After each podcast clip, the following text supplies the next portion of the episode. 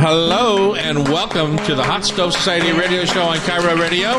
Hello. Hello, friends. Thanks for joining us. Uh, we are here in the studio at the Hot Stove Kitchen, which is in the second floor of the gorgeous Hotel Andra, right here in downtown Seattle, 4th and Virginia.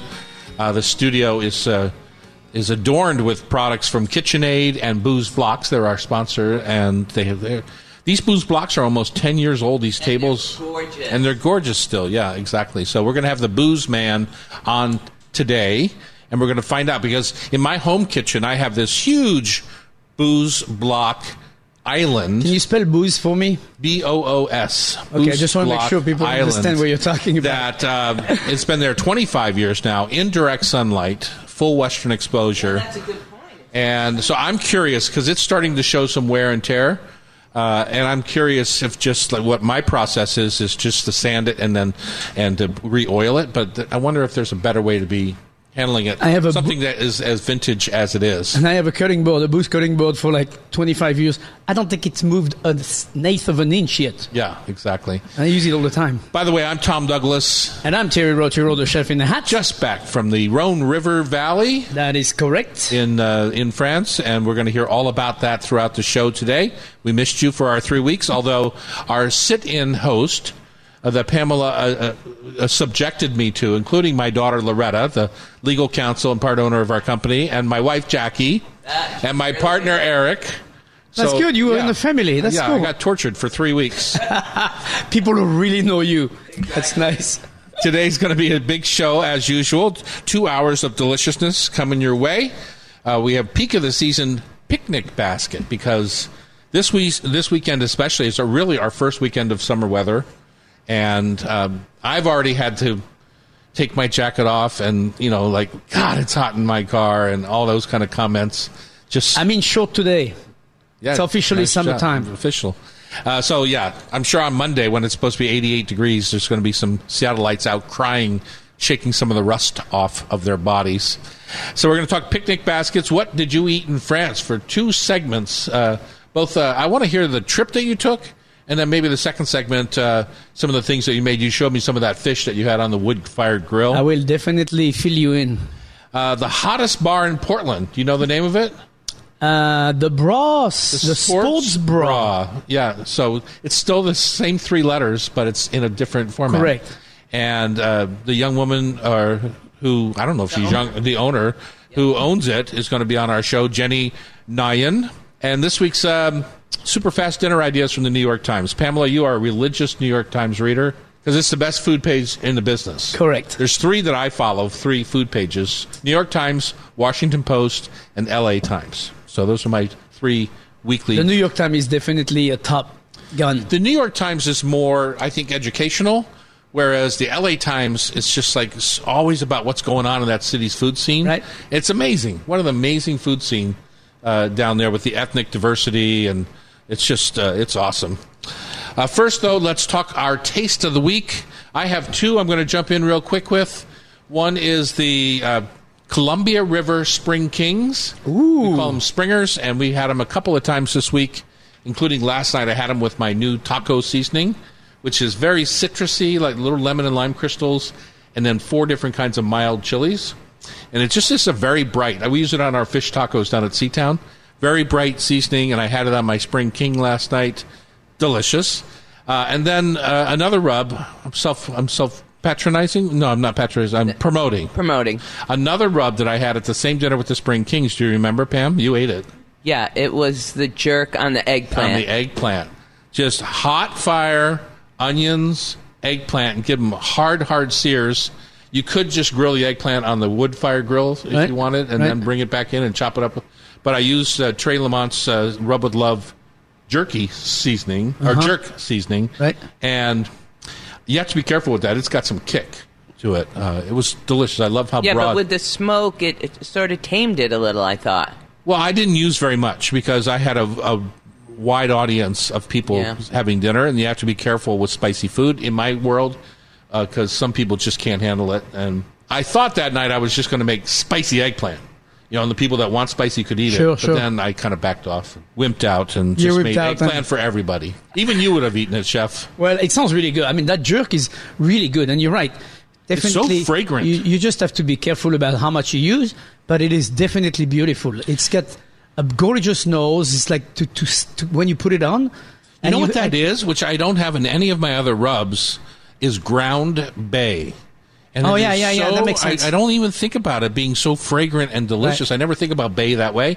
Usually, I go out, pick one off my tree, put it in my stock, or I put it, you know, Right, right. I, I steep cream in it for a bay whip or something like that. This is ground, and it's a it's a major player in jerk spice. Right. So, and that's what when people smell it, they well, what is that? Because Right. it's unusual. No, it's not, and also citrus kind of. I don't know Yeah. what's in there. That's everything that's in there, but the It's a citrus- lemon. It's a lemon powder. It's really nice. Um, my taste of the week's gonna be my uh, did a little trip to Vivian Bistro again, and uh, Chef Dana made um, sent us a uh, a lettuce wrap uh, soft shell crab, crisp soft shell crab, chopped up, you know, all chopped really fine, breadcrumb, peppers. I mean, that was definitely my taste of the week. I was like, this is absolutely scrumptious, perfect kind of appetizer, and it was really, really delicious. So the shell and all. With Everything the is meat. chopped Ah. after it's cooked. You've had those lettuce wraps where you have like the pigeon or the chicken that's all kind of chopped up, and then you So she it into uses your lettuce wrap. She uses gem lettuce on the plate, and in the middle of the plate, basically, she has all the leaves around, and in the middle of the plate is that mount of really finely chopped uh, soft shell crab, crumbs, peppers. Um, I don't know everything that was in there, but I'm guessing there was onions too, and everything is like superly finely chopped.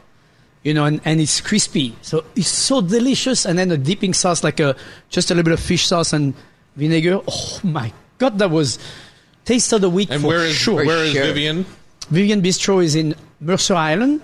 We had Chef Dana here um, on the show a few um, months ago or 2 Mm-hmm. Um, I was just revisiting. I of course had that famous roast duck again with lemon grilled lemon confit. Mm-hmm.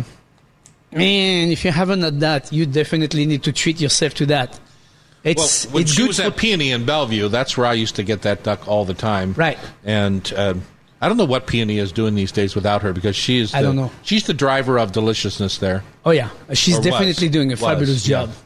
So Vivian Bistro. When Yep. we come back, we've got it.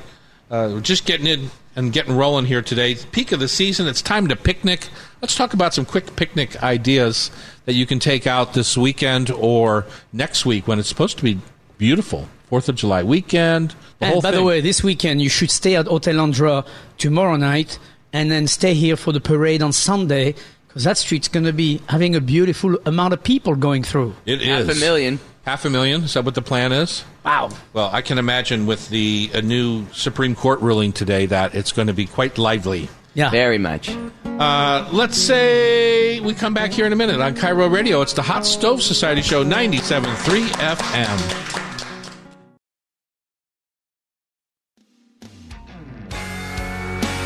Time for the next. And we're back. It's the Hot Stove Society Show on KIRO Radio. I'm Tom Douglas. And I'm Thierry Rautureau, the chef in a hat. Our producer, Pamela, is pushing us along because we have a, a, a long distance phone call coming up that we can't miss. We don't want to miss Ted. We don't want to miss Ted. I wish he could have stayed because he was here in Hot Stove this week, but he had to get back to his booze blocks. Uh, Of course, we're talking about Ted Gravenhorst, who's going to talk about how to maintain and uh, keep your booze butcher blocks uh, looking fantastic throughout their lifetime, which can be your lifetime. I mean, if Oh, they're handled absolutely. if they're handled right, they can, they can last uh, your lifetime, like a cast iron pan.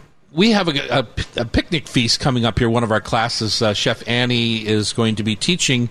It's all about a portable vegetarian feast, and so we thought we'd combine those thoughts with how to make some quick picnic ideas. Pam, this is up your alley Yes, it is. because you uh, live in a North Seattle area that has a neighborhood that has its own beach. Which, uh, a neighborhood that has his own beach. I well, just that. like we do in my neighborhood, Blue Ridge, we have our own private beach. We have a, like a Sure. park, and it's not the beach isn't private, but the access to it is Right. from our area is private through a park. And you have the same thing in in North, North Beach, right? Yes, which I always try to get you to go to, but you don't like sand in your food, so Yeah, I we've can't never that- achieved it. Can't figure that out. Uh, I do have a chapter in my book, Tom's Big Dinners, that takes place on the Blue Ridge Beach. It's a crab feed, and yeah, we couldn't eat the I, food. mu- I must say that couldn't eat the food when we were done because it was a little bit sandy. having having picnicked in uh, uh, in fields and having picnic on the beach. If I have to pick one, I'll take the field anytime. Because I'm Yeah. with you that the beach can get really tricky. I mean, all it takes is a little wind and Yeah. everything starts to be A little bit gritty. sandy and I'm not a big fan of that. And it's hard to stay off the sand and on the beach. So uh, I like to eat my picnic. I like to eat my food in a place where I don't feel like too nervous about the surrounding. Or yeah, the dog runs by and kicks Right. up, or Right. the volleyball comes your way, and next thing you know, the whole picnic is on, Wah, the, is on the sand. Let's talk about That was a, success. that was a really upper like. Let's not. You know, when I go beach. to, when I take my family to the beach, say in Rehoboth Beach, Delaware, Yeah. where things are set up for the beach. Right. There's a reason there's a boardwalk, right? Because you go up to the boardwalk to get your ice cream and your fries and your Yeah, but hot you can't dogs. sit down on the boardwalk and have a picnic. You Yes, gotta. you can. There's benches all along the boardwalk. All right. Absolutely. So anyway, uh, Annie's class next week is going to feature mushroom rillette uh, with grilled focaccia. How would you make a mushroom rillette? So basically, the idea is it's a mushroom spread, right? So Yeah. yeah. I would just packet it. I would saute my mushroom, uh, like almost like a duxelle idea, Mm-hmm. and I would put uh, probably some egg white in there. No. You yeah, I would. not. I would bake my my terrine. Trust- oh, trust a baked me. Oh, terrine. you're I gonna would make a whole bake it. terrine. Yeah. Yeah, I would bake it into a terrine. I would have stayed just at the I like how you said no first. Well, I didn't God. know you were making a terrine out of it. I, I thought you didn't. were I didn't have a chance to tell you. Yeah. Yeah, I took a duxelle and packed it in a terrine mold with a little bit of egg white, seasoning, all kind of fresh herb, and then bake How it. would a reasonable person make a quick mushroom rillette? a reasonable person that's somebody who's not going to make a mushroom rillette. they're, they're just going to make. They're just going to make a mushroom. they're going to go saute the mushroom, a little goat cheese, some toasted bread, and call it good. There you go. That's what I was looking for, Chef. Congratulations, you are a winner. Uh, of course, uh, spring vegetable salads, Yes, absolutely. uh, corn fritters. That's an interesting one because you have to make sure that there's enough fat in the fritter that they stay moist all the way to the picnic. Unless you're bringing uh, Emeril's deep fryer down to the picnic. Moist Down to and the beach. crisp. No, but I've seen And that. crisp at the same That's time. I've seen, the I've seen people going picnicking with a small fryer. I've seen it, but that's not idea. me. The other thing Annie's going to teach is fried apple pie. So that's the Fried? McDonald's favorite, right? You know, all those, well, you don't know because you don't go to McDonald's, but all those fruit pies that McDonald's serves are, are fried in the deep fryer. So they're, Get out of here! yeah. Oh my God! And then they're A put new, in a little another box. discovery. I should go to McDonald's once. Yeah, they have cherry Try pie. the whole menu, and so I would have been. You are missing out on the best things in life. I don't know if I'm missing out, but I should definitely be knowledgeable about it. Just to You get one You of their little fr- vanilla shakes or Why can't you vanilla just roast the pie? frosty, I think, or what are they? What are they called? Vanilla, uh, other Also not familiar. and apple pie. Yeah, dude. why don't you put it in the oven? What's wrong with that? You need to get a life. Uh, Yes. Okay, so let's let's. Uh, what are you putting in your picnic basket that is so much um, more appropriate? I don't like your condescending tone. Well, no, I think uh, first. Okay, here's my here's my take Okay, on this. do this. If you're gonna have take a pie or a tart, bake the damn thing, take it with you, so then it stays room temp the whole time, and it's fine. You take something fried. To me, if it's fried, you gotta eat it within the next five minutes. Anything past three four hours is gonna be disgusting. Well, five minutes and three four hours are very different things. Exactly. yeah. I mean, that's what I'm saying. Okay. So to me, All right. So let's get let's move on. Let's just make a delicious basket. Yeah, You're to being me, very negative for somebody who's been in France, Listen, floating live- on a river. We live in Seattle. weeks. We live in Seattle. It's summertime. Guess what's available? What? Vegetables and fruits everywhere. All right. Let's make a little cherry pie. We ham- have peas. We have. I mean, right now we have peas. We have artichoke. We have all kind of different vegetables that are on the market that scream, "Eat me!" You just take those. You make a beautiful salad. You know, young fresh potatoes, all that stuff. You can use all that stuff to make beautiful salad. Green beans. Uh, So your suggestion is if you're going to the beach, making a thing, make it a kind of a one pot meal. Yeah, Yeah. make it like a, A big, like a big big salad, salad yeah. Mm-hmm. niçoise, for example. That would be my take. I would take the tuna. I would, you know, you can keep things a little bit separate and mix everything when you get there. But you know, the vegetable and everything, and then take the dressing on the side. Make a nice lemon olive oil dressing at home. Have the potatoes, the hard-boiled egg, the green beans, the lettuce, everything. Bring bring it with you. Bring a big bowl. Mix the whole thing together, and then serve it. Mm-hmm. Tuna on top, dressing on top. Done. Done. Okay. And you'd have something very nice and fresh, and you could even do fresh seared tuna, some nice albacore that's in season too.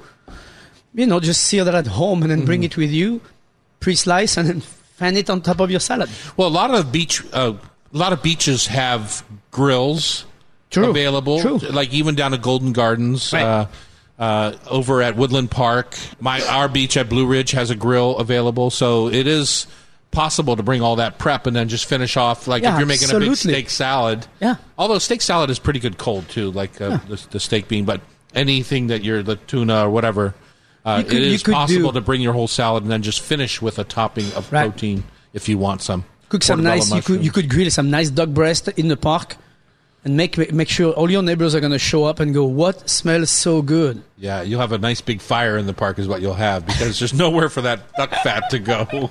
That would smell so good outside too. Mm-hmm. Uh, Last night, speaking of duck breasts, you know, I, I love. People always ask, "What do you do on your day off?" And I, for me, my favorite day off is when I have a nice five pound duck, put it on the rotisserie, put a pan of potatoes underneath, and just let it go low and God, slow. And I sit there and I sip, I sip my whiskey and I, my red wine, and I just watch the duck turn. It's like the days of our duck.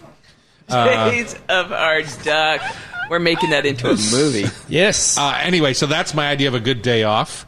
And but the, the other thing a duck does on your charcoal grill is it gives you two cups of duck fat. Yeah. And when it's done on the grill, rendered on a grill like that, it's smoky duck fat. So last night I, at a class I was teaching here at Hot Stove, I took that duck fat and I floated it on top of a hot uh, uh, uh, crab crema with smoked duck fat. Ooh. My my little crab chowder was so delicious. I'm just saying. Yeah, really good. Yeah, good. that's when you use those. That's goodies. what you do at the beach. Is you take the ducks that are flying by. No, but I mean, you know, a roast duck. You can actually, if you if you really taken by time, you stop in Chinatown, get a roast duck, have it cut into pieces, uh, buy some nice, uh, some. You could buy rice, you could buy anything you want with that, and then take it to the beach, and yeah, you great. know, you don't have to make everything in life. the problem with most Chinatown barbecue stands, like King's Barbecue House and places like that, is that they don't have vegetables to it. Right, They're- right. They don't have they don't have what you actually want to eat They might it. have rice, but they don't generally have vegetables. If you go to Kau Kau, say, which is across the street or around the corner from King's, is you can order a side of pea vines or a side of gailon Right, right. or something like that to go with your roast duck. All right, how to take care of these gorgeous cutting boards? Here we're sponsored by Boos Butcher Blocks, B O O S, and uh, Ted Gravenhorst is going to be here to talk about how to take care of them to make them last a lifetime because they're certainly built tough. On KIRO Radio, it's the Hot Stove Society Show, 97.3 FM.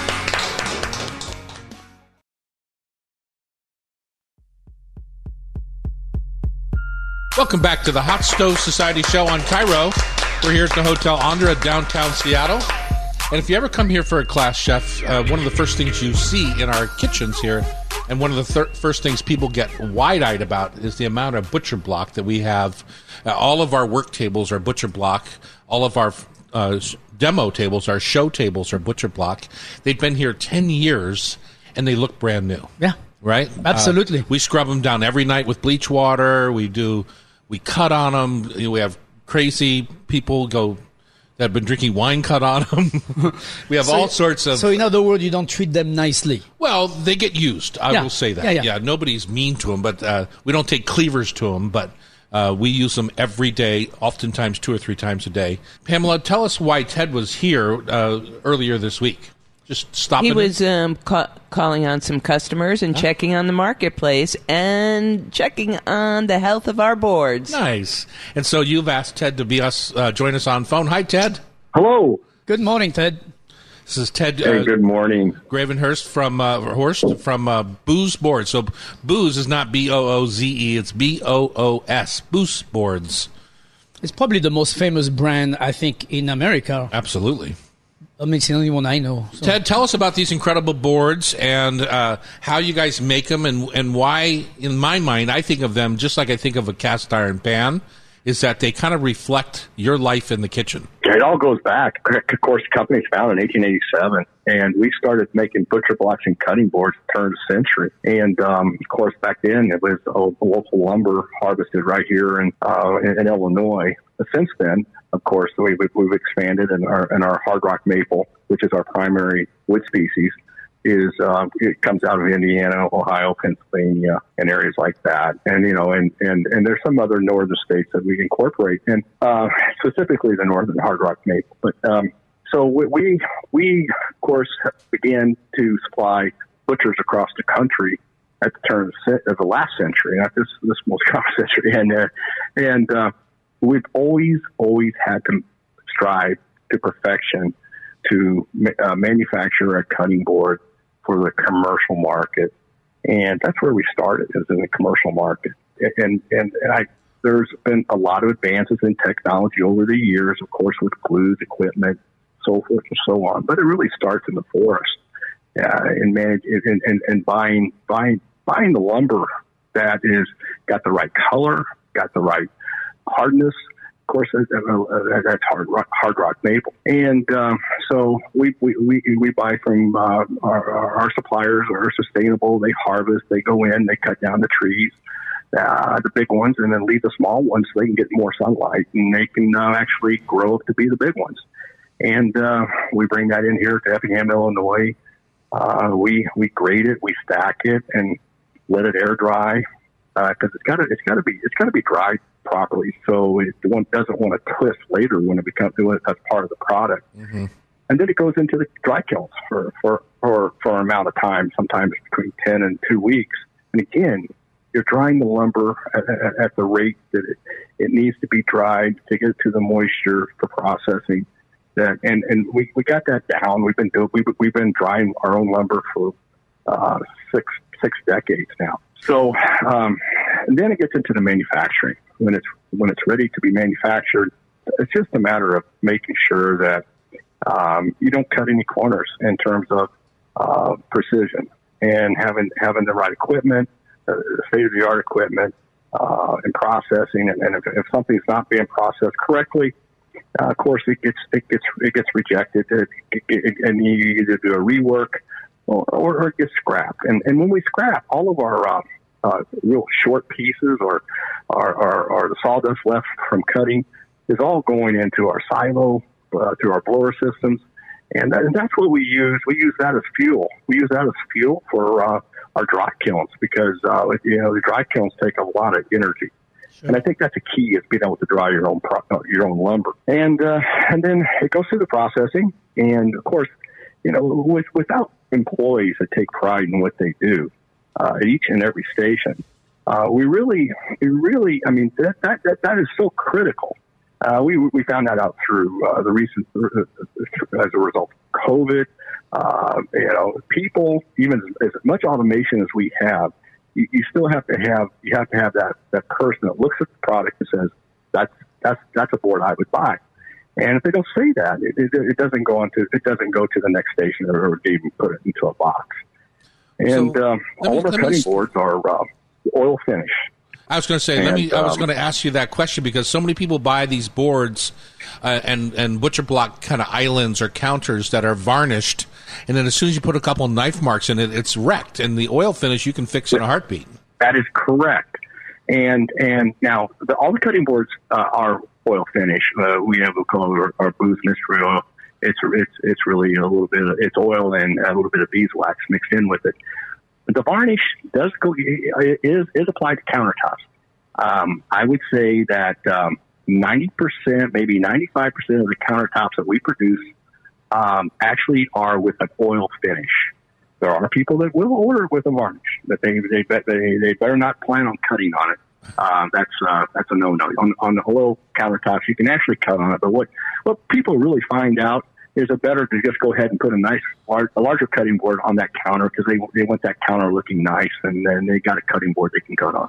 And we we make some very large cutting boards. Yes, you do. They're right. lovely too. They're yeah. but they're heavy. But I, I personally, yeah. I like the patina that you develop. Uh, like I said, on a cast yeah, I, iron I think, pan. I think me too. I think the what's cool about having wood in the kitchen is there's a patina that develops where you can see the presence of somebody in the kitchen that's mm-hmm. been here for many many years. And if you look at very old butcher block you can see somebody's lifetime in the kitchen. You know mm-hmm. it's it's very very Super cool. sweet.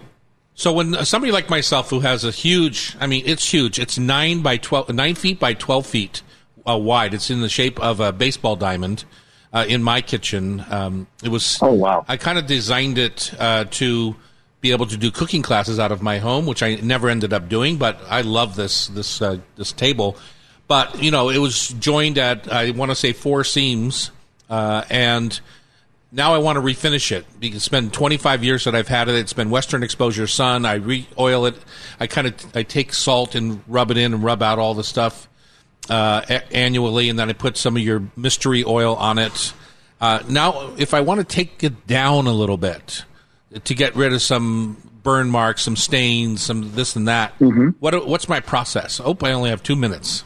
Okay, you're, you're going to have to uh, detach them, and you're going to have to find a local cabinet maker that has a, a, a drum sander, and you're going to have to you're going to have to sand them down, uh, and then have them reinstalled, and then uh, go ahead and recoat it with uh, uh, uh, oil, and you're, you should be good to go. Yeah, that's not going to happen. Okay, so I'm going to use my Uh, palm sander. I gonna know it's hard rock maple because Palm- it's, it's hard to palm- sand. Palm sander can, uh, will work. A palm sander will work. It's, uh, but it will, and that's what it will be. Is a lot of work. Yeah. Okay. and a lot of strength because that, that wood Those is not heavy. easy to give. Yeah. Now you see sometimes out there you see uh, obviously the hard rock maple, but I'm starting to see some walnut butcher block and some uh, Mm-hmm. gumwood butcher block. Uh, is there a, a huge difference in all of these? Well, uh, the hard the hard maple, of course, uh, is, is is denser hard than the walnut. The walnut is, is also a hardwood. Uh, it, it, it is it has a it has a totally different look than the maple. Um, actually, you'll find you'll find the maple and the walnut have have some contrast in the kitchen. And I think really that's that's what the I mean it, it depends on the decor uh, of of what you might see in terms of countertops. So they want walnut or maple or even American cherry. Uh, and a lot of times you'll see countertops, uh, hardwood countertops, being blended in with uh, a solid surface, uh, whether it be marble, corian, something of that nature. But as far as boards go, go I mean, the maple board is is the only uh, one I believe that's out there today that's NSF uh, and still rated for the commercial market. And uh, you won't get that with the walnut or the cherry or other hardwoods.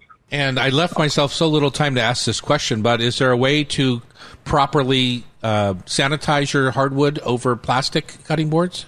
Yes. Um, well, first of all, uh, just just recognize that the, the, the hard maple itself and, and the walnut that we, we that we manufacture actually kill bacteria. Okay, the University of uh, Illinois, University of Wisconsin, and the University of Florida have all conducted studies over the years uh, that would absorbs the bacteria and has special enzymes and dehydrates it and then it dies off. And if you actually add oil to it, it accelerates the uh, the, the kill rate uh, of the bacteria. But you know, at the end of the day, there's there's a time there's a time window for it to actually be effective. So we always recommend uh, a, a, towel or damp towel with a little bit of soap and water uh, to run over you know, over the board or use soap and water, excuse me. And then and then if the board's not so heavy, uh, actually take it over to the sink and, and just rinse it off and then dry it. Good. And a little That's what I that's what I normally do. I take my sponge and and that's what I do. Yeah, but these big boards, they're they're. Oh no, I know, I know. They're hard to carry around. Our guest has been uh, Ted Gravenhorst. Uh, he is uh, all things booze, B O O S, uh, cutting boards, and one of the sponsors here at the Hot Stove Society. Ted, thanks for your time. Thank you so much. Very, Thank very Ted. interesting. Well, thank you, everybody, and uh, it's been a pleasure. All right. Uh, up next, it's time for Thierry to talk about his recent uh, float through the center of France on KIRO Radio. It's the Hot Stove Society show, 97.3 FM.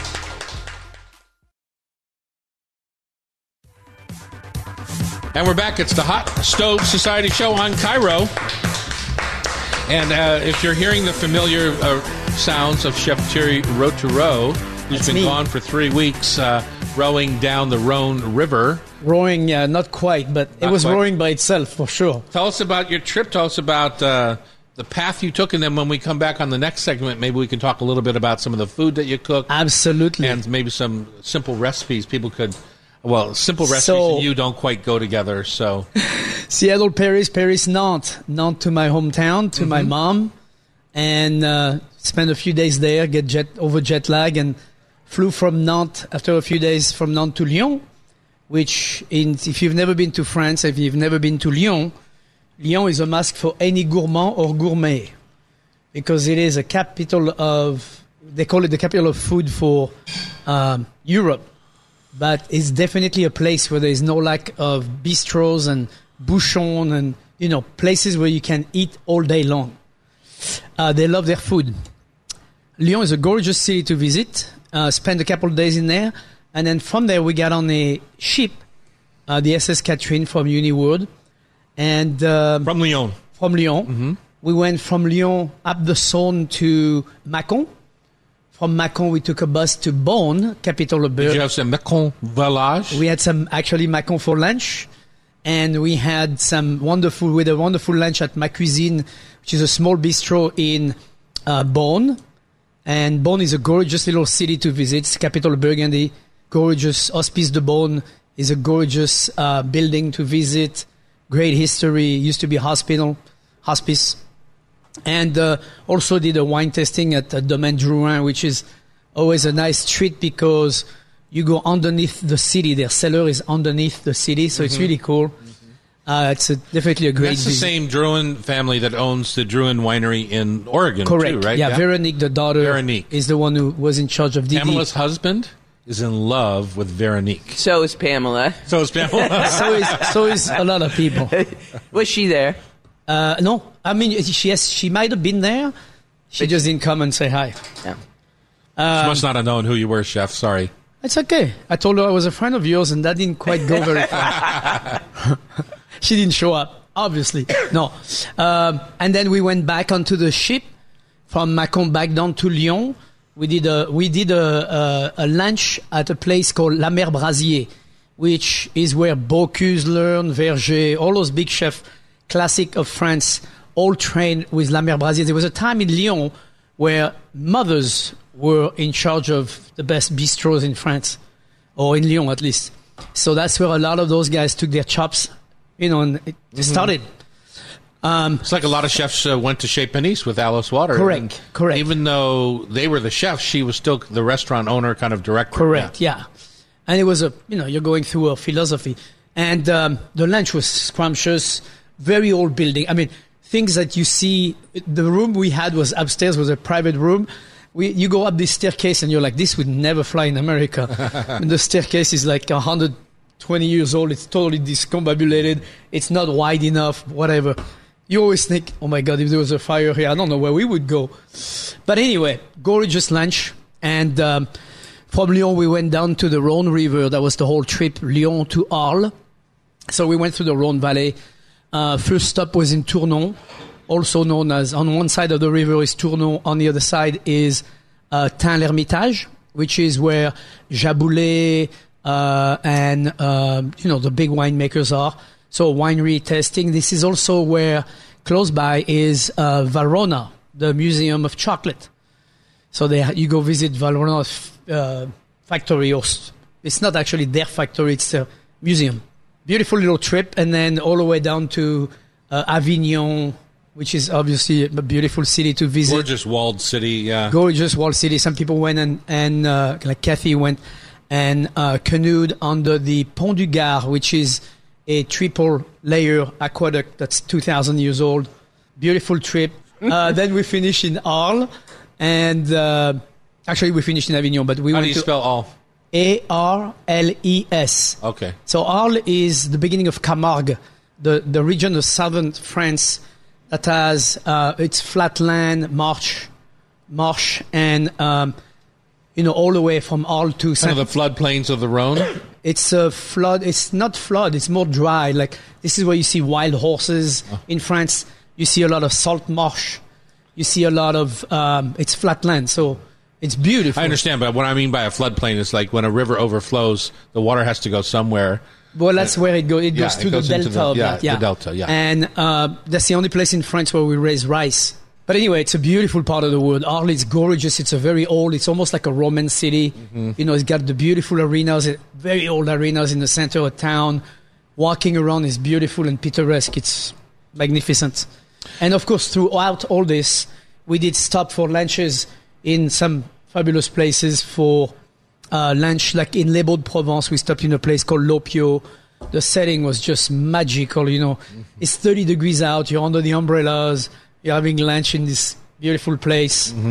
Beautiful wine. We went to Sophie Pic, and Sophie Pic, which was a three star restaurant in Valence. Uh, gorgeous ground, long lunch, everything in magnums. It was Sure. like like Côte Vieux in Magnum, uh, you know, everything in Magnum, Côte Rôtie in Magnum. I'm like, oh sure. Why not? And uh, Beaumes, Muscat Beaumes de Venise in Magnum also. I was like, "Poof, That's a lot of sweet wine right there. that is. But there was 18 of us, so. But anyway, um, gorgeous, gorgeous uh, places to go through. Very fun. The people, I think, really, really appreciate it. Tell people what it's like, because I think people always say to me, you know, that it's very romantic to get on these river cruises. Like they're like they're more like a barge, right? Or are they actually Well, no, a no, ship? this is 140 people, so it's not so- a barge. It's a, it's all a, right. lo- So it's actually longest boat ship. on the Rhone. Okay. So tell people what it's like. You wake up in the morning and you have a little. Uh, You wake up in the morning, you, ha- or you have breakfast in the main dining room on the boat, on the boat. Okay. This is usually every morning was like that. and you're moving all this time. you're either moving or you're already docked into the next city. Uh, traveling is usually during the night or starts like you know somewhere around 3 p.m. or 4 p.m. So we've and you also go through some locks, so that's pretty. That's fun. It's pretty cool. You go, I mean, it's pretty impressive. In some places, you go down 50 feet. That's scary as heck. You're in mm-hmm. your, you're in, in on the boat, you know, on the deck, and you see this thing going down slowly but surely. But you're going down like you're surrounded by concrete. It's impressive. Mm. Yeah, and is it romantic? I think it's very. It's got definitely romantic moments because there's a lot of free time. Mm-hmm. You know, you're going through Avignon with your lovely uh, partner or wife or husband, or you know, and you're going through Avignon by yourself, having a nice little lunch. That is quite romantic. So when you wake up in the morning, are you? And if you're docked, can you get off the, the Yeah, yeah, yeah, yeah. ship and go? So there is- wander on your own in There- Avignon. Yes, you can. There are activities that you can go to, or there are free time that you can go to. So it's not like you know everybody gets on the bus and we go this way. If you're going somewhere on the bus, that's because you decided you want to go. But Okay. otherwise, you can have your free So time. some pre-planned tours, and there is there are some pre-planned tour, and there is also so it's like a regular cruise, but on a river. it's not quite like a cruise. A cruise cruise a lot longer than we do. You know, when you're on Oh, the, the, river, the time on the time moving on the yeah, boat. yeah, yeah. I mean, there's only a few hours and you move on on this ship, and it's you know it's not that long of a distance between Lyon and Arles. Mm-hmm. You're covering that in a week, which you could almost walk it. no, not walk it, but you know, it's it's definitely not that long of a distance. So you know, you're definitely not spending your whole time cruising. right. So that's the difference. Now, my understanding, we're going to find out more about this when we come back in our second hour, but my understanding is you actually cooked a couple of meals uh, I- for your small group. No, no, no. I didn't cook for my small group. I group I cooked for with my mother, and I cooked with uh, another friends, another Oh, group of friends. friends, but you yeah, weren't yeah. responsible for any no, no, meals. no. No, they had they had the whole crew on the ship and everything. No, I was not in charge So of did that. you give any market tours? What, what was your job? my job is I did market tour in the Bocuse market in Lyon twice. Okay. Uh, Saturday morning, the, before we left, I did a tour of the actual market on the Saône River, which was one mile long, beautiful market. All right, let's talk about that when we come back on KIRO. It's the Hot Stove Society Show, 97.3 FM. Yeah.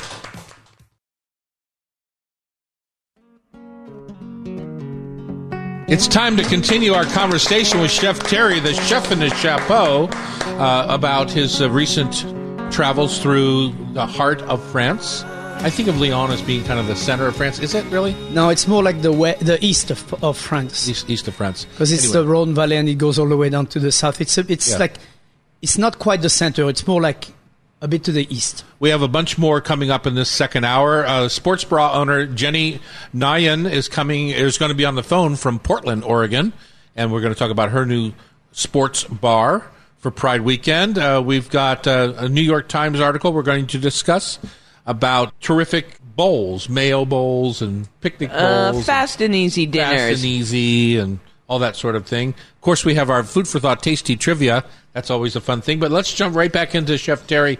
Okay, we heard about your your your trip and what you're responsible for is to give some some tours. Wonderful tours Uh, of to- the market. I mean, touring, Yeah. touring the market in France is so fun. Right. Like going through the through the Bocuse market.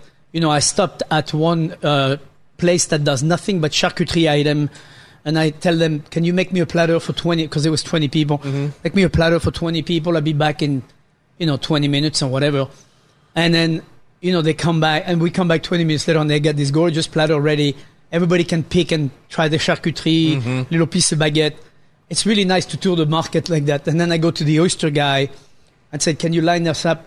He's like, yeah, you want something to drink too? I'm like, absolutely, of course. Yeah. Nice little glass of Macon and an oyster per person Mm-hmm. lined up on the counter. So everybody eats that. And then I go see the macaron lady and, you know, just have a macaron per person, a foie gras macaron, by the way. Oh, really? Nice. Yeah, foie gras macaron in the morning. That was pretty cool. And uh, things like this. So it's really fun. And then we see all the different, you see all the different shops, the different, um, Seafood shops, meat different shops. sea- yeah. exactly. Everything. Does it make you crazy when you do these market tours and you can't really Oh my buy god! anything it's to cook? so. You know what I do? I always buy charcuterie and cheeses, and I bring them on the boat. Yeah. And I share it with everybody throughout the week because Uh-huh. I can't.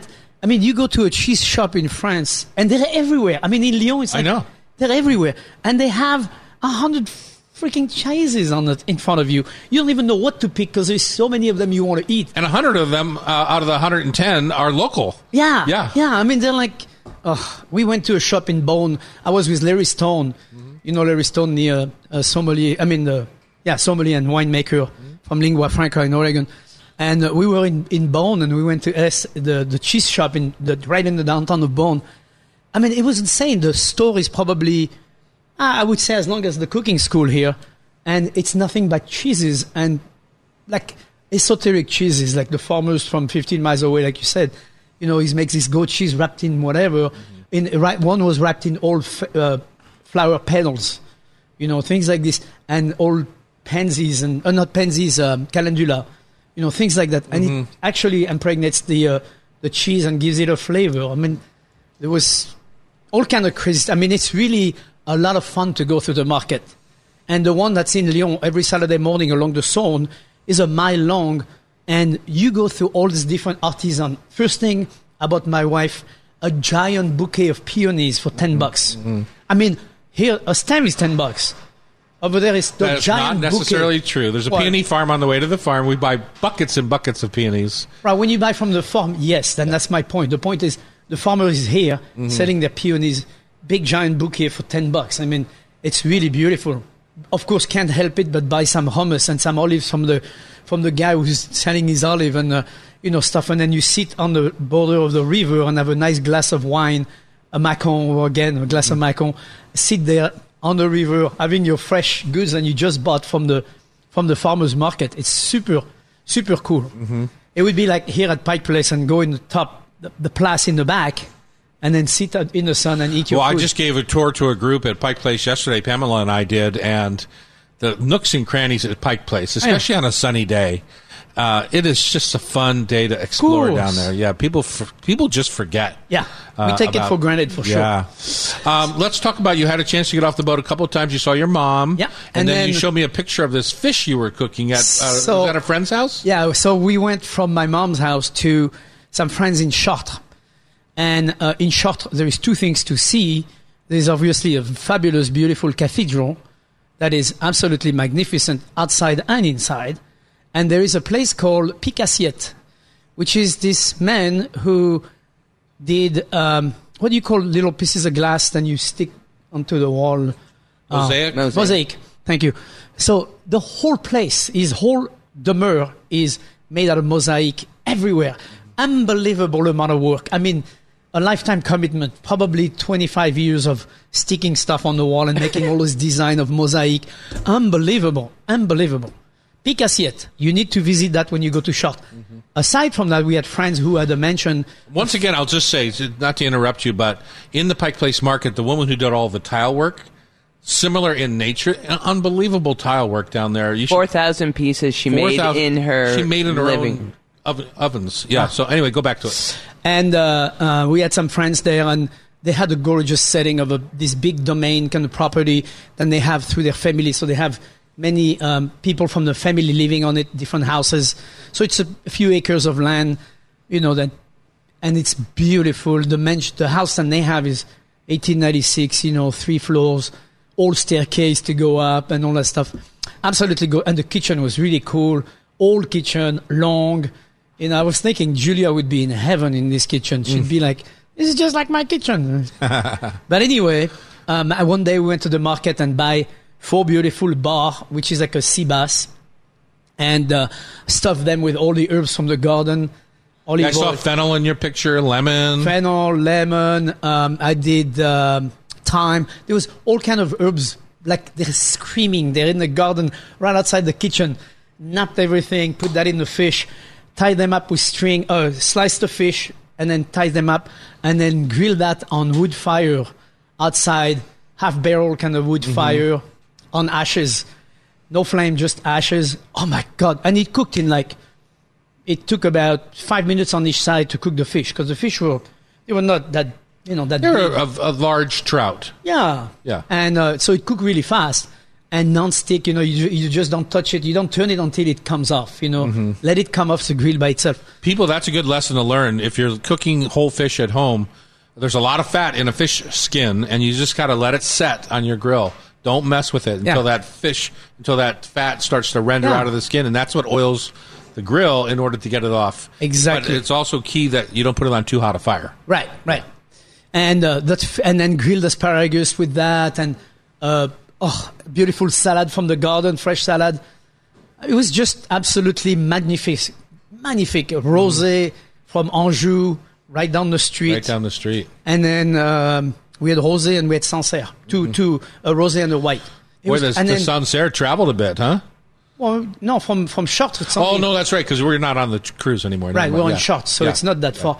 And then uh, for dessert, a beautiful lemon tart with fresh strawberry from the garden. Mm-hmm. Oh, that kind of me, just the, the whole setting. You're sitting outside, you're in this garden kind of thing. It's kind of like uh, Martha Stewart meets Julia Child and uh, the Traveling Channel. I mean, it's unbelievable, picture perfect.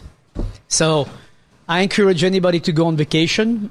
If you go to France, there is plenty, plenty of places to visit. If you uh, if people want to sign up for your uh, trip next year, you're doing a one, another one next spring. I'm doing uh, not a cruise, but I'm doing definitely vi- uh, trips. Yes. Where do Uh, they go? Right now in September, I'm going to Morocco, and then next year I'm going to go to Portugal.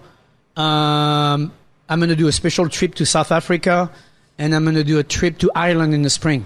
And so, where do people sign up? Uh, just go to Thierry at thechefinthehat.com and email me, and I'll give you the information. Okay. So much more to talk about. Uh, we are going to jump right now into uh, Jenny Nguyen. Uh, she is the owner of Sports Bra down in Portland and talking about uh, uh, a unique take on a sports tavern. On KIRO Radio, Tom Douglas, Thierry Rautureau, the chef in the chapeau, uh, uh, 97.3 FM.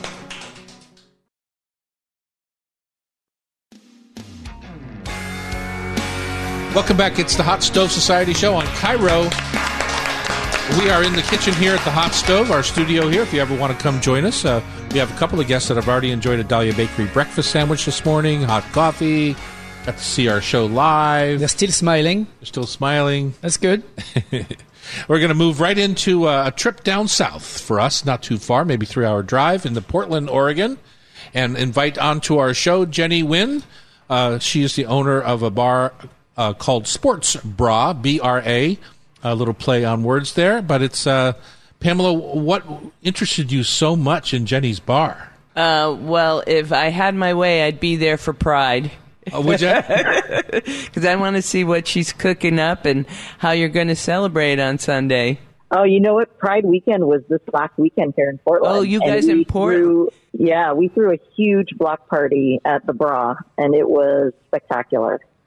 What made it spectacular? Oh man, we took over the a parking lot that's next door to us, and we had a couple food trucks. We had women DJs spinning records all day and all night. Um, we served up specialty cocktails with a couple local vendors, and then some women-owned um, women-owned and operated breweries and wineries also dished out some great drinks, and we just danced the night away. It was awesome. How fun! How, How fun was that? fun. Dancing the night away. I'm already in. So I love the combination of your food background with sports because uh, so many times when you go to a sports bar, you're not going to get something delicious. So, how is it that you are combining the two so elegantly? Oh man, so you know, all of my professional experience has been in kitchens. I've my only career has ever been cooking and as a chef. So when I decided to open up the sports bra, it was kind of a no-brainer that the food was going to be delicious. And I didn't want to reinvent the wheel, you know, so everything if you look at the menu, it's very it feels like a very common or typical pub or sports bar menu. But knowing that everything's made from scratch, um, using really great ingredients and uh, being able to accommodate dietary restrictions, all of those things that kind of are lacking in most sports bar menus, we kind of nailed on the head. So, um, yeah, that's, that's kind of, you know, and one of the things that we try to, part of our mission is representation. Um, not only women on and off the field, but also, um, you know, making sure that people feel welcome there. And that includes vegan, vegetarian, gluten free, and other dietary restrictions. so that they don't feel like a sports bar, citizens, you know? a, a sports bar with vegan and vegetarian friendly. That's a new thing. Uh huh. Yep. Yep. I mean, Good we have you. everything. We have food for every everybody. So if you want like a burger with cheese, American cheese on it, and nachos with like ground beef on it, we have that too. You know what I mean? Right. So um, we're trying to be inclusive of more people, not less people. So let's go back to the beginning a little bit and how you got started down this road. Uh, your partner or girlfriend or um, friend, I don't know, uh, it's not clear to me, but uh, knew that your life dream was to have a bar that showed women's sports and actually have clean restrooms. I love that. I have six sisters. I know all about that. Sure, sure. It actually was kind of a running joke between my girlfriend and I um, after you know so so many experiences that I think is extremely common with um, women who go to sports bars to watch sports, whether it's men's sports or women's sports. Just the feeling of being um, represented in that sphere, or like feeling comfortable or even safe in those environments. So um, I think that that's a very common experience. And like, so when I kind of thought of having a women's sports bar, it started out as a joke. It was just like this fantasy place. And, you know, immediately I came up with the name the Sports Bra because it just makes a lot of sense and it's really funny. And we just referred to it whenever we were frustrated with whatever experiences we were having at sports bars, whether it was, you know, filthy bathrooms. We would say things like, oh, at the sports bra, the bathrooms would always be clean. Or at the sports bra, you know, there'd be hooks to hang your jacket on so you didn't have to have it like touch the nasty floor or something. Um, and then, you know, and then it went on and on with menus and drinks and of course sports on TV. So it was, it was a running joke that was never meant to, to be a reality until very recently. Well, congratulations Yeah, on that. Not everyone congratulations. gets to uh, f- fulfill their, their fantasies that way. Sure. Thank you very much. What- Appreciate it. What's your favorite? Somebody's coming down there from Seattle. What's your favorite thing on the menu? Oh, that's tough. You know, it was one of the first things I did was write the menu, and I basically wrote it off of everything that I love to eat. So, um, I mean, I, everything is delicious, and I'll order everything off the menu all the time, and I'll just remember that. Oh, yeah, this is why I put it on the menu. Um, but I would say some of the signature items is like uh, one of the dishes is my mom's baby back ribs. I basically took her a, a traditional Vietnamese dish and just translated it to um, baby back ribs, and it is finger licking good. So what Um, makes what makes it Vietnamese? How do you treat it? Well, it's got tons of fish sauce in it, so that's one.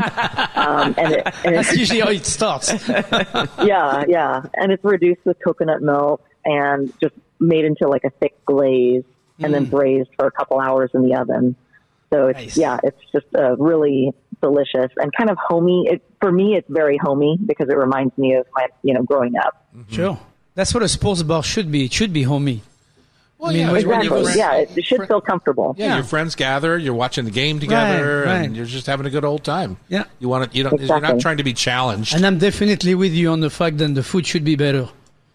in most in most most sports bar, the food is not that great. You are the biggest food snob I've ever met. I'm not a snob. I think it, it's not that hard to make it better. She can tell you it's not. Sure. You know, it's just yeah. you I just mean, have we want it. yeah, we have a really great cheeseburger, and the key is, you know, really great beef. And our beef is 100% grass fed beef Here we go. from a woman, yeah, a female rancher in Eastern Oregon who's a third generation rancher. And so that's another aspect of our menu, and our mission is to support local women in industry Which too, like food and beverage industries. What's the name Uh, of the Carman ranch? Ranch. Carman Ranch. Yeah, I know the girls. Yeah, Mm-hmm. super good. job. They do a great job. I was They just do an on, excellent job. I was just on a ranch in Eastern Oregon playing golf called Silvies Ranch, and they have seven thousand head of goat, and we had goat every meal, breakfast, lunch, and dinner. That's awesome. Wow.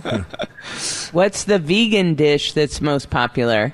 The most popular vegan dish is we have a tempeh Reuben, uh, where we sear the tempeh hard, hard in a pan with a little bit of bragg, and then we layer it with sauerkraut and vegan Thousand Island on a really nice, like light caraway rye. um, and then have a little bit of uh, smoked Gouda vegan cheese. Wow. And uh, it's actually based, yeah, it's really, really good. But it's based on a dish that uh, it was the first dish my girlfriend ever made for me when we first started dating. So it's a really, it's close to my heart, and we still eat it at home. Like it's, you know, I'm, I'm obviously not vegan or vegetarian, but I love that sandwich, and uh, it's just delicious whether or not you're vegan. All right, it's up to you now. You've heard all about how great Sports Bra is down in uh, Portland. Jenny Nguyen is I've been a guest, and Jenny, everyone that tells me about it is telling me that there's a line out the door. So uh, make your plans. Congratulations. Congratulations! Make your plans in Thank advance. Get there early uh, for the game and uh, go check it out. It's uh, it sounds fabulous. Can't wait to go. Can't wait to see Thank you you, guys so Jenny. much. All right, bye bye. Yeah, come visit whenever. Thank you. Thank you so much. Good luck. Thank you. Bye bye. Okay, let's jump into the New York Times food section when we come back. Uh, we'll be right here on KIRO Radio. It's the Hot Stove Society Show.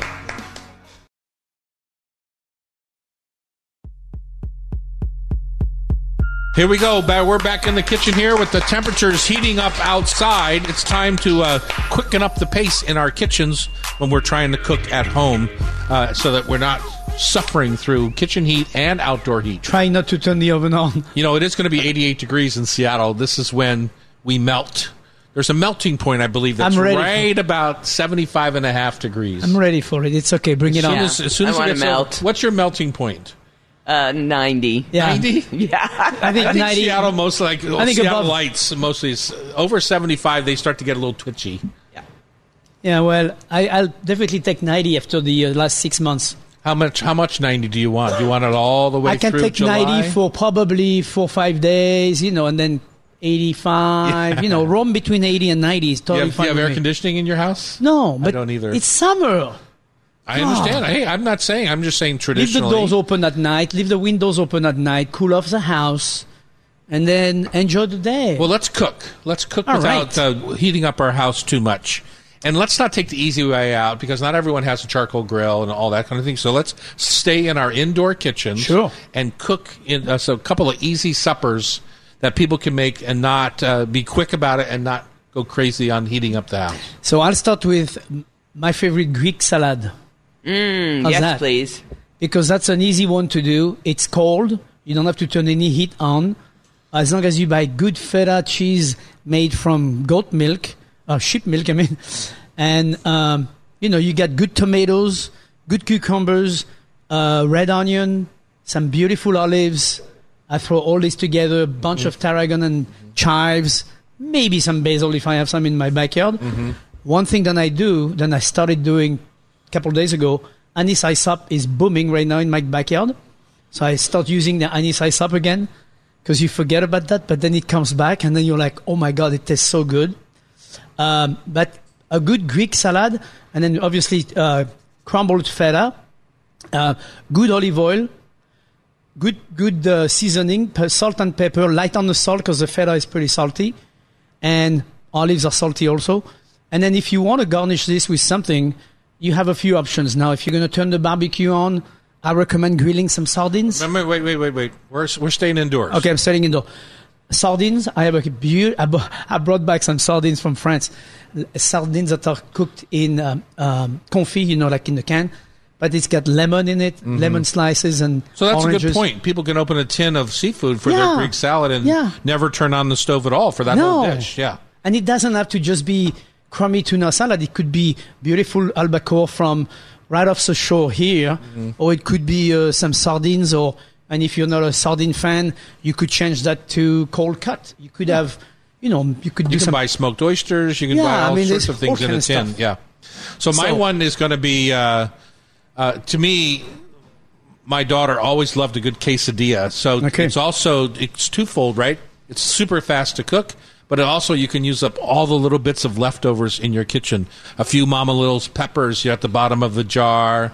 Uh, you know, maybe some leftover uh, rotisserie chicken. the half avocado that's been ready exactly. to eat. Make a little uh, guac, uh, salsa in the jar, uh, any sort of thing like that. I think the trick to mine is so now I'm going to turn my heat on, and I'm going to get to a medium temperature. I have one of those Lodge flat gr- round griddles, Uh-huh.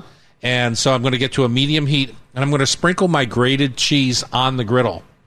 Then I put oh, my the crust that quesadilla. Remember that over at Cantina Leña? Yes. I put my quesadilla on the cheese that's melting, and it melts to the quesadilla, and it browns and gets crunchy. nice and crunchy and crispy. So you then, yeah, then you just turn it over, and you've got this crunchy cheese quesadilla. Cool. Of course, there's cheese on the inside too. Right. But uh, it, this is a whole different kind of crust on it. Five, six, seven minutes later, you're done. Uh, the griddle's off. Everything's uh, still a decent temperature in your home kitchen. Yeah, get- getting- work- You can put anything in a quesadilla. Yeah, I mean, uh, even you know, getting some good cold tortilla and making a meal out of that is so simple and so easy. This is where you get rid of that two green onion that are in your fridge, the Mm-hmm. half avocado, just a bit of an onion, that's a half lemon. You know, I love of- using that stuff up. Oh, me too. And- Yeah. And it works really well. Like I have a little bit of pork roast left in my fridge. Same thing. You just slice a few slices, julienne that, put that on top of your of your tortilla, and you get a wonderful tortilla. I mean, it's like Pamela?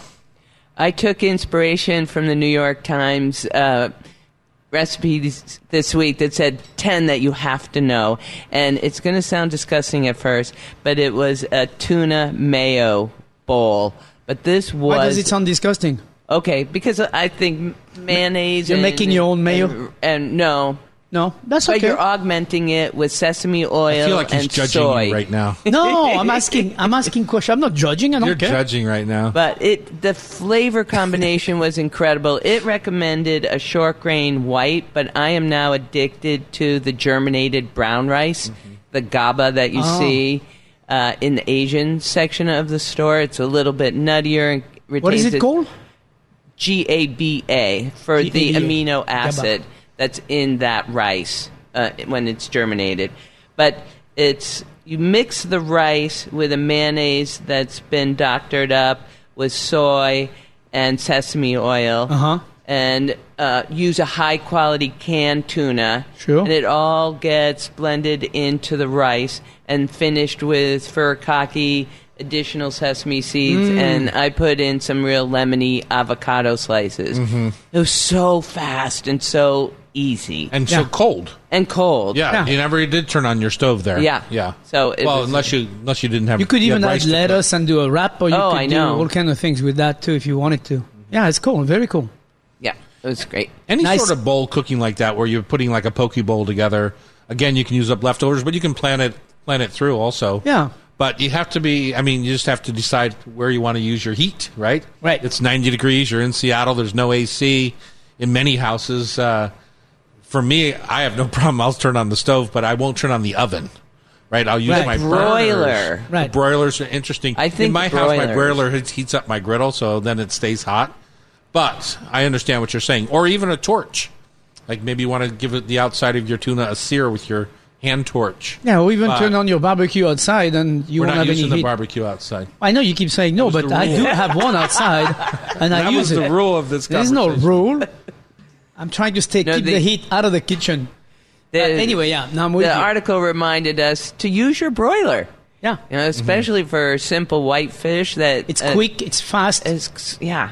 Rockfish is so plentiful right Yeah, now, and yeah. it behaves beautifully with a tapenade. have your some- butcher butterfly it, so you Mm. can just put a little fresh herb and butter on top of that. Put it under the broiler, and in five minutes you get your fish cooked. Yeah, and and, and you throw in some onions, of course. Of course. There's a brand of curry sauce out there. Uh, it's under the My, I, I use the Maya Kaimal. It's probably Love those products. Yeah, I think they're really good and they're super fast. And so again, if you have something left over, uh, like I had some of my um, my Columbia River Springer King left over. If you just heat that up slowly in a little bit of their tikka masala sauce or their Mm. their butter masala or something like that, it's very simple, very fast, and, and put it over vegetables, steamed Yeah, that vegetables. sounds good. or- yeah, easy. Or ground dark turkey. That's one yeah, of your favorites. That's one of my favorites. So you have to That's buy it when you see it, the dark meat. Yeah, I never buy that. I should try that. Fast dinner. All right, when we come back, it's time for Food for Thought Tasty Trivia brought to you by Rub with Love, right here on the Hot Stove Society Show, KIRO Radio 97.3 FM.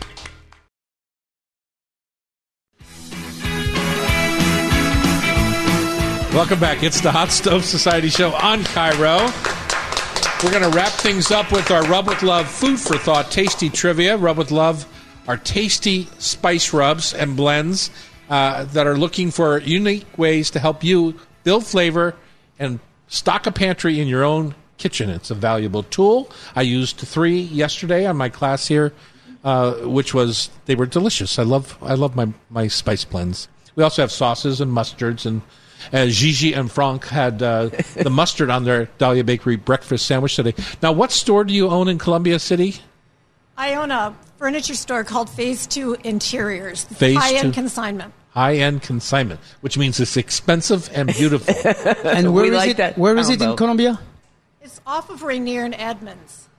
Oh, Next yeah. to Olympia Coffee. Yep. Okay, yeah, I'm coming down. I love that kind of store. So, I'm a I'm a, a junker, but with you, it'll, what do you call a junker when it goes to the high end stuff? Quality. High-end Are we still a quality junker? A high end junker. I'm a quality Smart junker. shopper.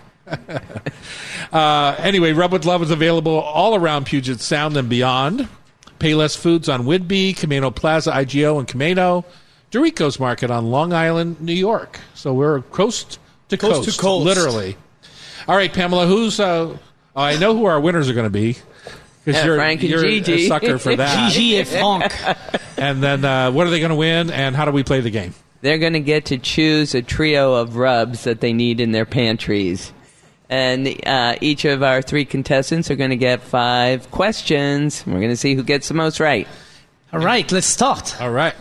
You have to be a Francophile to win because I know you like to Oh, theme your puzzle. We've got a French theme today in honor of our beloved Mr. Rautureau being back. All right. Number one, eclairs have an interesting meaning behind their name. An eclair is a chocolate covered choux pastry filled with a fluffy light cream that everyone loves. What does the name translate to? Okay, first I want to tell you that I went through France for three weeks, and I, that's one thing that I ate the most through France because I love coffee eclair. Yes, so does Oh my Tom. god, they're so good. but they're not an Anyway. FP like the like the baguette, right? Eclair means strike, as in thunder and strike. Strike of Lightning. flash of lightning. Lightning. Correct. Number two, the French love their baguettes. Around 10 billion are sold every year. Uh, but there are strict laws that govern baguette production. The law states that traditional baguettes may contain only four ingredients. What are they? Ooh, that's a good question. Flour, yeast, water, and salt. Correct. You're screaming into the lead. Well, that would be my. I couldn't come up with any more in- ingredients. I'm like, it's got to be those. Number four. three, the famous croissant and baguette were not invented by the French. Like French fries and Oh. French toast, these items originate in what country? The croissant is not French. No, it was not. Sacre bleu. uh, I'm leaving. That's all there is to it. I'm leaving France. Um, who could have invented the croissant? So I w- I'm going to guess. Julia Child. Yeah, the Italians. I'm going to get the Russian. How's that? Austria. Austria. I was close. Very Somewhere close. between, Viennese. somewhere The between Russia and Italy. There's Viennese pastry is very famous, chef. Visit any grocery store in France and you will notice that all of the milk is stored on the shelves. Why is the milk on the shelves and not in the fridge? because it's ultra pasteurized. Exactly. Shelf life of unbelievable amount.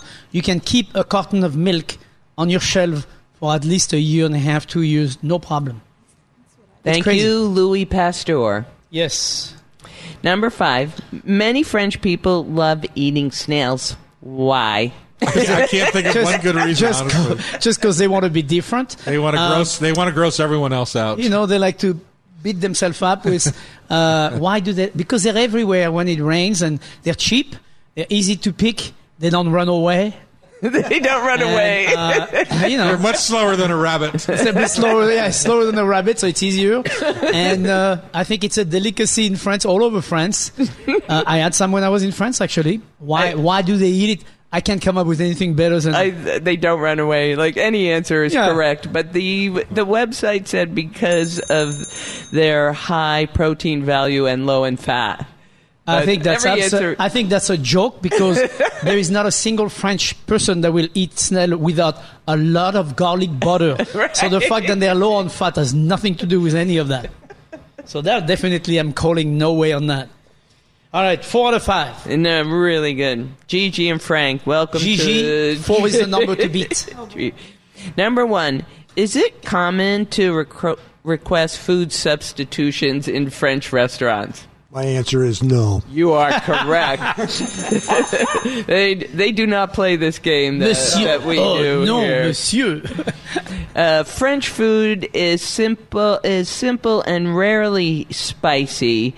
Um, most often um, highli- celebrated with bouquet garni, a collection of various aromatic herbs. Can you name any of the herbs in a bouquet garni? Rosemary.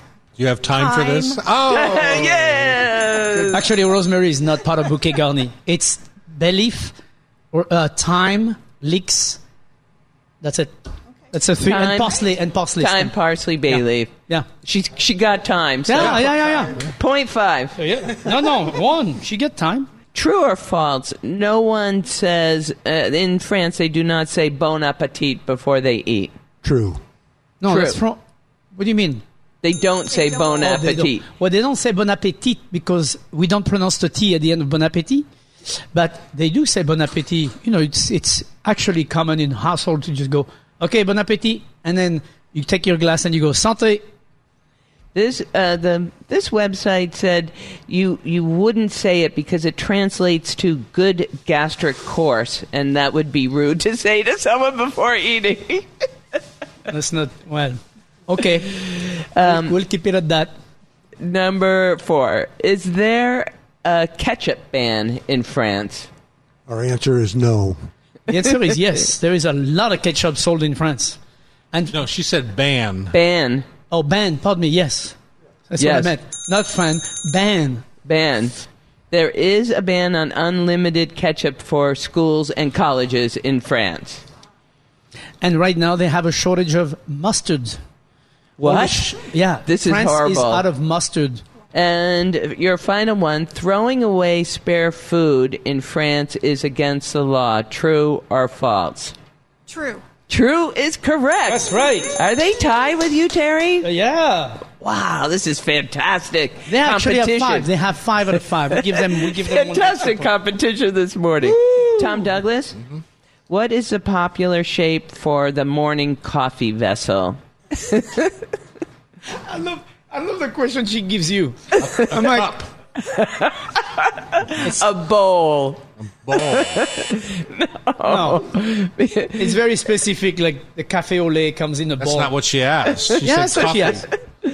Espresso does not come in a bowl. No, no, you're right. It comes in a tass. Number two, what is the name of the French baker's saint? Saint um, bread. You mean Fred? Saint Honore, who is believed to have a baker's peel that put down roots and tr- that transformed into a fruiting tree. that is correct. That is correct. That's the story, and uh, they're sticking by it. Number three, do French people really eat frogs' legs? They do. I've had them in France. I had some Wha- And what? How do you pronounce this, Terry? cuisse de Cuisse. grenouille. Yes.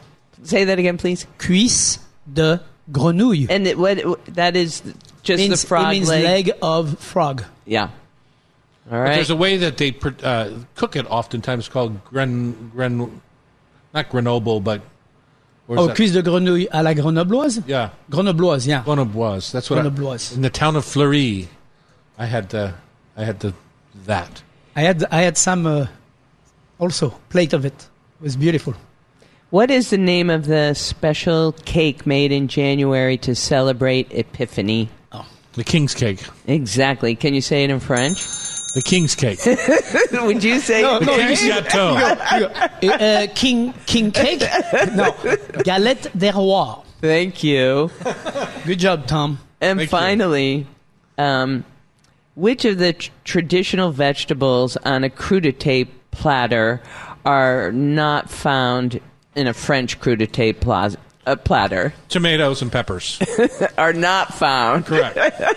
It's celery. There's no celery on crudité platters. Celery is always getting the raw end of the stick Oh! on a crudité. platter. And they're having a shortage of celery as well in France. And mustard. This is a they're out of mustard year. and they're having shortage of celery. So All it's- right. Thank you for joining us. Congratulations on your big win today. That's that's Gigi and Franck. Uh, and go see them down there in in uh, Columbia City.